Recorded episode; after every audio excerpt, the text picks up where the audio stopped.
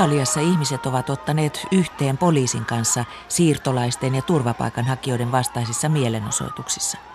Italiasta tuli tänä vuonna suosituin ovi Eurooppaan, etupäässä afrikkalaisille siirtolaisille. Kaiken kaikkiaan tänä vuonna Eurooppaan on pyrkinyt noin 130 000 ihmistä, kun vuonna 2015 vastaava luku oli yli miljoona. Heistä suurin osa on tehnyt vaarallisen merimatkan Libyasta Italiaan. Mutta Italiaan tulijoiden lukumäärät tippuivat äkisti noin puoleen aiemmasta heinä-elokuussa. Mitä oikeastaan tapahtui, sitä lähti toimittaja Jessica Stoltzman tutkimaan Sisiliaan.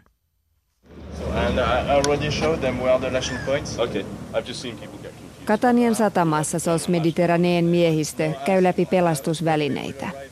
Illalla heidän pelastusaluksensa Aquarius suuntaa matkansa jälleen kerran Libyaa kohti pelastamaan Eurooppaan pyrkiviä siirtolaisia. SOS Mediterranee-järjestö ei ole antamassa periksi niin kuin moni muu järjestö.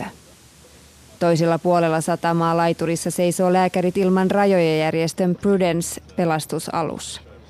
Miehistö ei ole enää paikalla. Järjestö ilmoitti elokuun puolessa välissä keskeyttäneensä meripelastusoperaationsa Välimerellä toistaiseksi. SOS Mediterraneen pelastuskoordinaattori Max täyttää isoa pelastusrengasta. Jopa sata mereen joutunutta siirtolaista voi takertua siihen. Hän sanoo, että ymmärtää lääkärit ilman rajojen päätöstä. Hänenkin mielestä operaatiot ovat muuttuneet vaarallisiksi. Libyan rannikkovartiosto on uhannut heitä ja jopa siirtolaisia pari kertaa.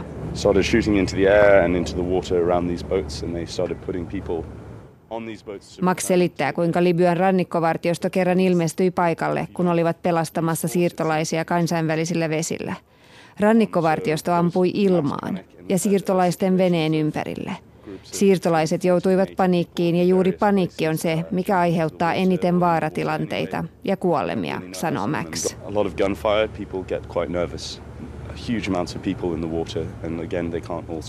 Italia ja EU ovat tukeneet Libyaa koulutuksella ja välineistöllä, jotta Libyan rannikkovartiosto palauttaisi Eurooppaan pyrkiä tehokkaammin takaisin Libyaan. Ihmisoikeusjärjestöt ja avustusjärjestöt ovat kritisoineet EUn ja Italian taktiikkaa. Olot Libyassa ovat kehnot. Siellä kidutetaan ja raiskataan suljetuissa vastaanottokeskuksissa, sanoo Serena Eldada, joka toimii Aquariuksella kulttuurivälittäjänä. They go through very complex rings of uh, what seems to be trafficking and smuggling and oftentimes they don't even know fully what is happening to them. Heidät myydään ja ostetaan monta kertaa matkan varrella. He eivät edes itse aina ymmärrä, mitä heille tapahtuu, sanoi Serena.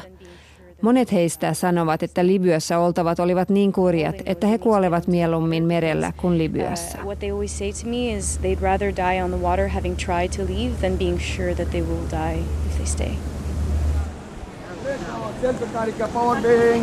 Sama sanoo 17-vuotias Bahar, jonka kanssa juttelemme puistossa Katanian rautatieaseman vieressä. Siitä on jo pari kuukautta, kun Bahar tuli Sisiliaan. Ennen sitä hän oli vuosia matkalla. Kurjinta oli Libyassa. Libya it is very difficult. Uh, no have the food we can eat. Uh. Libyassa ei ole ruokaa, ainoastaan väkivaltaa ja ihmisiä tapetaan, Bahar sanoo. Hänetkin pelastettiin Välimereltä Libyan edustalta. Italiaan ei tulla kumiveneellä perille asti, vaan kaikki, jotka ovat onnistuneet tulemaan tänne, on pelastettu avustusjärjestöjen tai Italian rannikkovartioston avulla. Italia pelkää, että avustusjärjestöt ovat tehneet ihmissalakuljettajien työn helpommaksi. Jopa EU ja Frontex ovat sanoneet samaa, että moni siirtolainen ei lähtisi liikkeelle, jos ei tietäisi tulevansa pelastetuksi. Siksi Italia laati kesällä meripelastajille toimintaohjeet, joita Libyan edustalla pitäisi noudattaa. Esimerkiksi siirtolaisia ei saa pelastaa, jos he eivät ole ilmiselvästi hukkumassa, ja aluksella pitää olla aseistettu poliisi valvomassa operaatiota. Tämän jälkeen kolme järjestöä, muun muassa Lääkärit ilman rajoja, keskeytti operaationsa. Järjestöjen mukaan EUn ja Italian päätökset tehdään siirtolaisten kustannuksella, eli heikoimmat kärsivät. En näe, että pelastusoperaatioiden estäminen olisi ratkaisu pakolaisongelmaan, sanoo Max SOS Mediterranee-järjestöstä.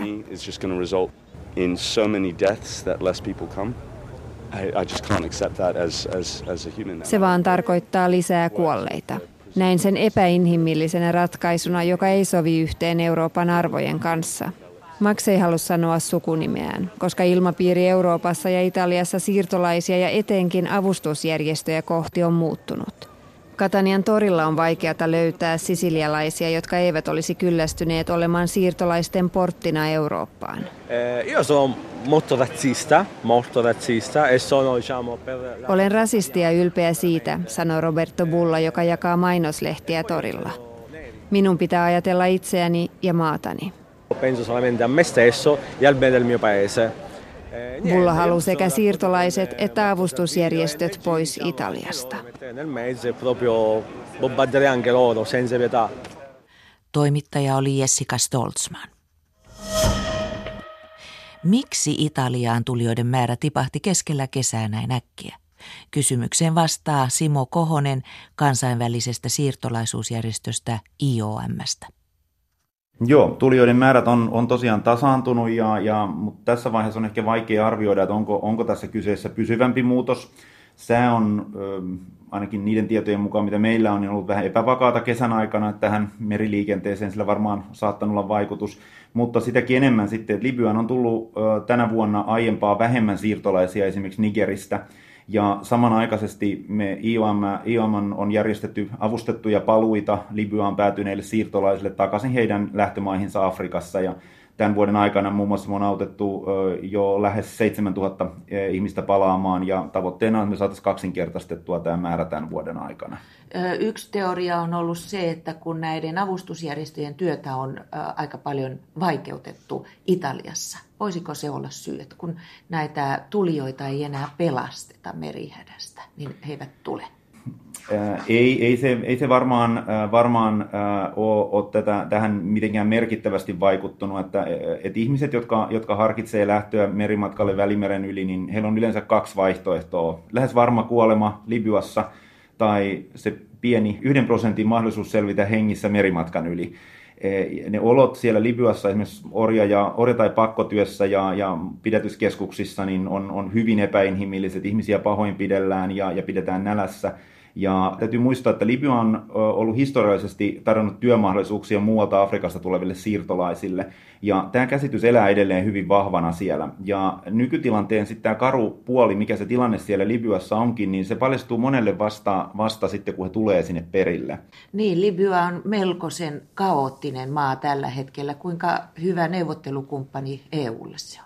Kansainvälinen yhteisö tukee tätä yhteisen sovinnon hallitusta, joka on, on se yksi näistä hallituksista. Siellä on muitakin ryhmittymiä sitten ja näillä on keskinäisiä, keskinäisiä kiistoja siellä edelleenkin ja maa on jakautunut ja, ja se koko, koko maa ei ilmeisesti ole tämän, tämän yhteisen, yhteisen sovinnon hallituksen hallussa, niin, niin totta kai se on aika, aika haasteellista ja silloin myös kansainvälisten järjestöjen ja kansainvälisten avustustoimijoiden on, on aika haasteellista toimia tällaisessa ympäristössä, jossa, jossa turvallisuuskysymykset on, on, on todella, todella niin kuin kärjessä. Kyllä tämä on aika, aika vaikea, vaikea tilanne siellä. Tuleeko ikävä Muammar Gaddafia?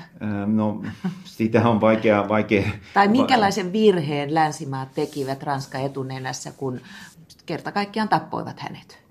No, tätä nyt on vähän vaikea, vaikea minun lähteä tässä kommentoimaan, en ole, en ole pysty, pysty tätä lähteen kyllä tässä nyt kommentoimaan. Sanoi maatoimiston päällikkö Simo Kohonen IOMstä. Suomeen tuli pari vuotta sitten ennennäkemätön määrä irakilaisia nuoria miehiä.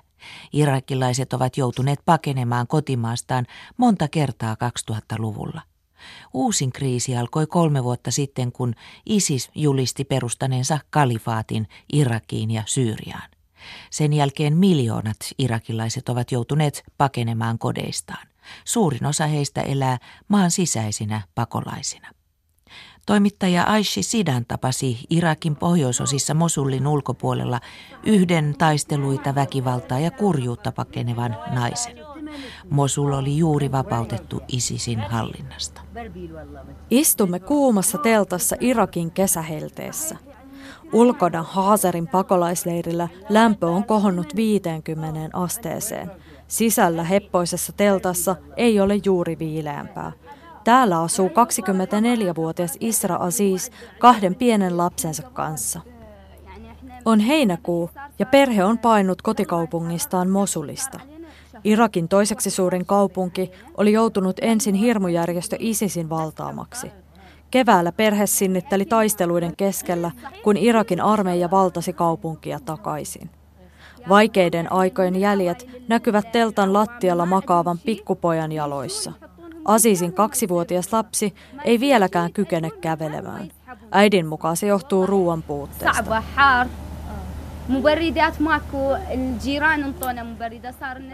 Elämä leirillä on vaikeaa. Täällä on kuuma, eikä täällä ole kunnon ilmastointia, Aziz kertoo. Sylissä itkee vasta neljä kuukautta vanha tytär. Perheen oli lähdettävä Mosulista, kun heidän talonsa tuhoutui iskussa. Asiisin aviomies kuoli raunioihin. Koti jäi taakse niin nopeasti, ettei perhe ehtinyt ottaa mitään mukaan. Edes valokuvaa aviomiehestä ei ole.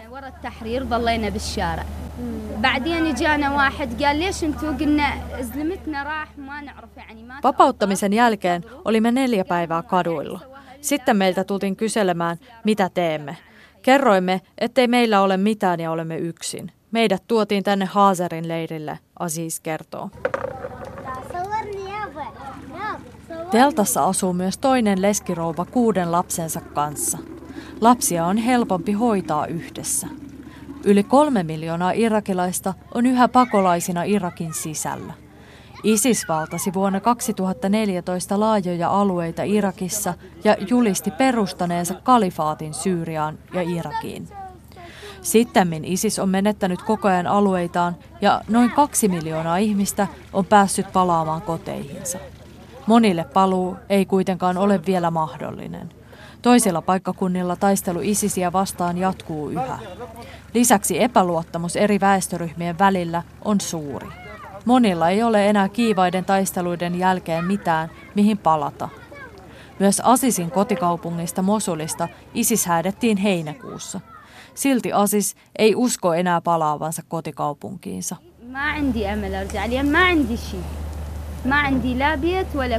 Minulla ei ole mitään haaveita palaamisesta.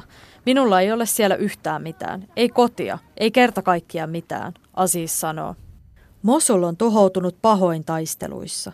Etenkin kaupungin läntinen puoli on kiivaiden taisteluiden jäljiltä lähes maan tasalla. Noin 80 000 ihmistä on palannut Länsi-Mosuliin, mutta se on vasta 10 prosenttia kaikista paenneista. Monia odottaakin pitkä talvi pakolaisleireillä. Asisin mukaan ongelma eivät ole vain tuhoutuneet talot tai sähkön ja veden puute. Hän ei usko, että kaupungin ihmiset voivat toipua kaikesta kokemastaan. Miten luottaa taas kanssaihmisiin, jotka ovat tehneet niin paljon pahaa toisilleen?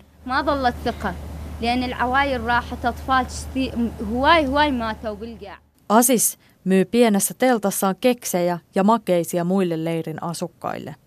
Tulevaisuuden ajattelemisen sijaan hän yrittää selvitä päivä kerrallaan.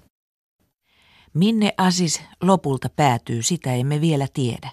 Yleensä Eurooppaan hakeutuvat irakilaiset ovat kulkeneet Turkin kautta Kreikkaan, mutta nyt tuo tie on lähes tukossa.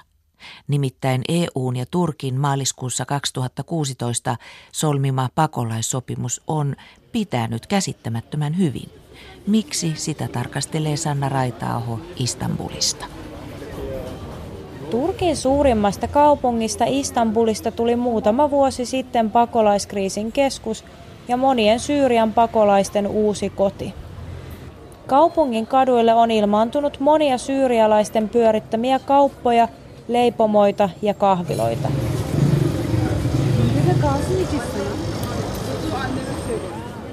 Samalla Istanbulissa näkyy myös pakolaiskriisin nurja puoli. Kaupungin kaduilla näkee nykyisin kokonaisia perheitä, jotka kerjäävät kadulla elannon saamiseksi. Koko Turkissa syyrialaisia on yli kolme miljoonaa. Vielä muutama vuosi sitten monet heistä jatkoivat kohti Eurooppaa. Viime vuonna solmitun Turkin ja EUn pakolaissopimuksen jälkeen monen tie Eurooppaan kuitenkin katkesi. Lähden tapaamaan istanbulilaisessa Tarlabasin naapurustossa asuvaa syyrialaista perhettä. Perheeseen kuuluvat isä Mohamed, äiti Nur ja kaksi taaperoikäistä lasta. Turvallisuussyistä he haluavat esiintyä muunnetuilla nimillä. Perhe ottaa meidät ystävällisesti vastaan, vaikka he ovat vaikeassa tilanteessa. Ystäviensä asunnossa väliaikaisesti asuva perhe on odottamassa puhelua salakuljettajalta, joka on luvannut viedä heidät Kreikkaan. Sieltä perhe toivoo voivansa jatkaa matkaa Saksaan. Vaarallisen merimatkan hinnaksi on sovittu 1800 euroa per henkilö. Merimatka on riskialtis ja täynnä vaaroja, etenkin kahden pienen lapsen kanssa. Perheen äidin Nuurin mukaan se on kuitenkin ainoa jäljellä oleva vaihtoehto. Isä Muhammed on paiskinut kaksi vuotta pimeitä töitä Turkissa, mutta palkka ei silti riitä perheen elättämiseen.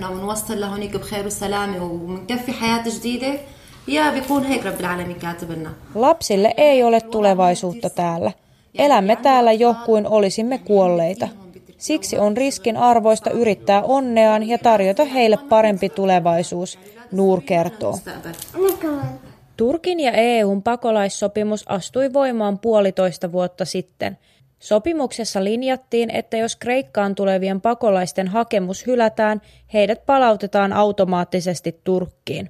Sopimuksessa sovittiin myös, että jokaista palautettavaa kohden Turkista siirretään yksi syyrialainen Eurooppaan. Sopimus vähensikin Turkista Kreikkaan tulleiden määrää. Kahden vuoden aikana pakolaisten määrä on laskenut yli 90 prosenttia, kertoi YK pakolaisjärjestö UNHCR elokuussa. Turkki on estänyt pakolaisten lähtemisen maasta monin eri keinoin. Salakuljettajia on pidätetty. Maa on myös rakentanut satojen kilometrien mittaisen raja-aidan estääkseen pakolaisten tulon Syyriasta – Aitaa valvotaan sotilaiden, lennokkien ja valvontakameroiden avulla. Kokonaan pakolaisten liikkuminen Turkista ei silti ole loppunut. Kuluneen vuoden aikana Turkista on lähtenyt noin 12 000 ihmistä riskialttiille merimatkalle kohti Eurooppaa. Moni on Mohamedin perheen tapaan jäänyt pimeiden töiden ja köyhyyden loukkuun. والمعيشة هون صعبة جدا جدا أجار البيوت غالي والمعيشة صعبة وما عم بقدر سلك يعني Kulumme ovat erittäin suuria, siksi olemme päättäneet lähteä Eurooppaan. Turkin hallitukselta emme ole saaneet mitään apua, emme ole myöskään saaneet mitään apua punaiselta ristiltä, hän kertoo. Avun hakemisesta on Mohamedin mukaan ylipäätään tehty hyvin vaikeaa. Soitan Ankarassa asuvalle syyrialaistutkija Omar Katköille kysyäkseni, miten pakolaisongelmaa tulisi ratkoa. Hello? Katköin mukaan tärkeintä olisi nopeuttaa pakolaisten sijoittamista Eurooppaan, kuten EUn ja Turkin pakolaissopimuksessa sovittiin.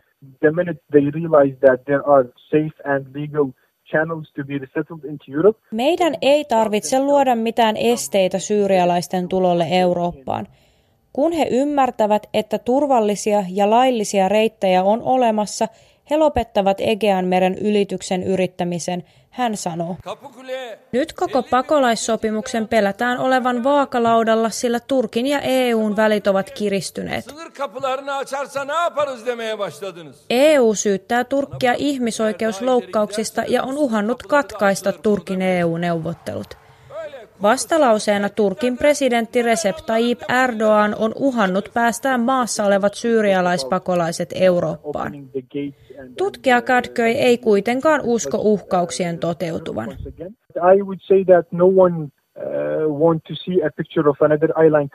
Saamme silloin tällöin tällaisia uhkauksia presidentiltä tai muilta poliitikoilta. En kuitenkaan usko, että kummallakaan puolella Egeanmerta halutaan enää nähdä hukkuneen kurdipojan Ailan kurdin kaltaisia kuvia, hän sanoi. Toimittaja Istanbulissa oli Sanna Raitaaho. Turkki sai EUlta lupauksen muhkeasta rahasummasta vastineeksi pakolaisten pitämisestä poissa EUn alueelta. Rahaa luvattiin kolme miljardia euroa, mistä Turkki on jo saanut reilut 800 miljoonaa. Raha on siis yksi syy EUn ja Turkin välisen pakolaissopimuksen muodollisesti julkilausuman pitämiseen, sanoo Simo Kohonen kansainvälisestä siirtolaisuusjärjestöstä. Taloudellinen tuki Turkille on ollut osa tätä julkilausuman periaatteita ja perusteita. Ja tähän, tähän yleisesti, kun me nähdään järjestönä, IOM näkee, että on, on toki, toki niin kuin hieno kehitys, että on nähtävä merkittävä niin kuin pieneneminen näissä Egeanmeren yli tulevissa muuttoliikevirroissa ja, ja siellä ihmisiä ei ole, ei ole hukkunut ja menehtynyt tässä näiden merenylitysten aikana. Ja, ja tämän, tämän samalla tämän, tämän järjestelyn myötä on saatu, saatu rikottua näitä ihmissalakuljettajien tätä toimintamallia ja toimintalogiikkaa sillä, sillä reitillä. Tämä on, tämä on hyvä kehitys. Voitko kuvitella, että Turkki jossain tilanteessa käyttäisi tätä pakolaiskorttia EUta vastaan ja missä tilanteessa? Tietysti kaikki on aina, kaikki on aina mahdollista, mutta, mutta se, että, että sen, sen enempää on aika, aika vaikea niin kuin arvioida sitä, että mikä, mitkä tekijät vaikuttaisi sitten tällaisiin, että, että, että ne, on, ne on sitten aika, aika näyttää, mutta toki, toki tämä on nyt tällä hetkellä voimassa oleva tämä EUn ja Turkin julkilausuma, ja, ja niin kauan kun, kun tämä on voimassa ja tätä noudatetaan, niin tämän, tämän täytyy olla silloin se perusta, jolla, jolla, nämä toime, johon nämä toimet pohjautuu ja mihin myös EU-jäsenmaiden pitäisi pohjata omat toimensa ja omat suunnitelmansa, että, että tältä, tältä pohjalta pitäisi edetä.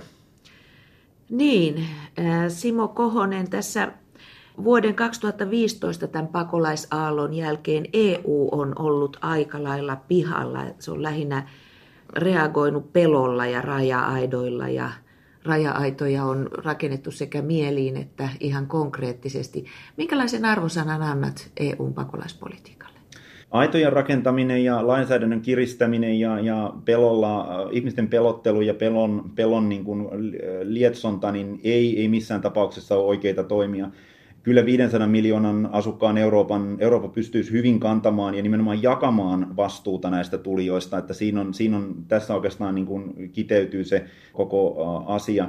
En tarkoita tällä mitään hallitsematonta rajataukipolitiikkaa, vaan hyvin hallittua muuttoliikettä, josta hyviä esimerkkejä on. Esimerkiksi pakolaisten uudelleen sijoittaminen, eli, eli Suomessa tämä pakolaiskiintiö, jota merkittävästi kasvattamalla voitaisiin auttaa tätä tätä tilannetta, perheen yhdistämisen ja työperäisen maahanmuuton helpottaminen. Ja näillä keinoilla voitaisiin hyvin helposti ja hallitusti helpottaa muuttoliikkeen paineita siellä niissä paikoissa, missä todella on niitä apua tarvitsevia ja, ja hyvin haavoittuvassa ja heikossa asemassa olevia ihmisiä. Ja samalla myös sitten vastata kun ajatellaan EU-tasollakin, niin, niin työmarkkinoiden tarpeisiin laillisin keinoin sen sijaan, että ihmiset tulee laittomasti, laittomasti tekemään työtä ja, ja, ja tällä tavalla tietysti hyödyttäisi myös taloutta mutta näyttää siltä, että mennään tasan päivästä sen suuntaan.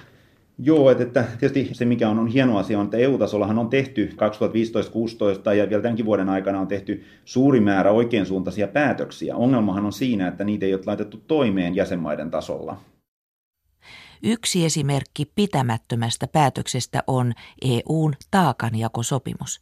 Sen mukaan jäsenvaltioiden piti uudelleen asuttaa alun perin 160 000 turvapaikanhakijaa Kreikasta ja Italiasta. Sitten lukua laskettiin vajaaseen sataan tuhanteen. Nyt kun sopimuksen määräaika umpeutuu parin viikon kuluttua, vain vajaat 28 000 ihmistä on siirretty. Tämä sopimus myös paljasti EU-maiden syvän kahtiajaon koko karuudessaan. Unkari, Puola ja Tsekki eivät ole ottaneet yhtään pakolaista.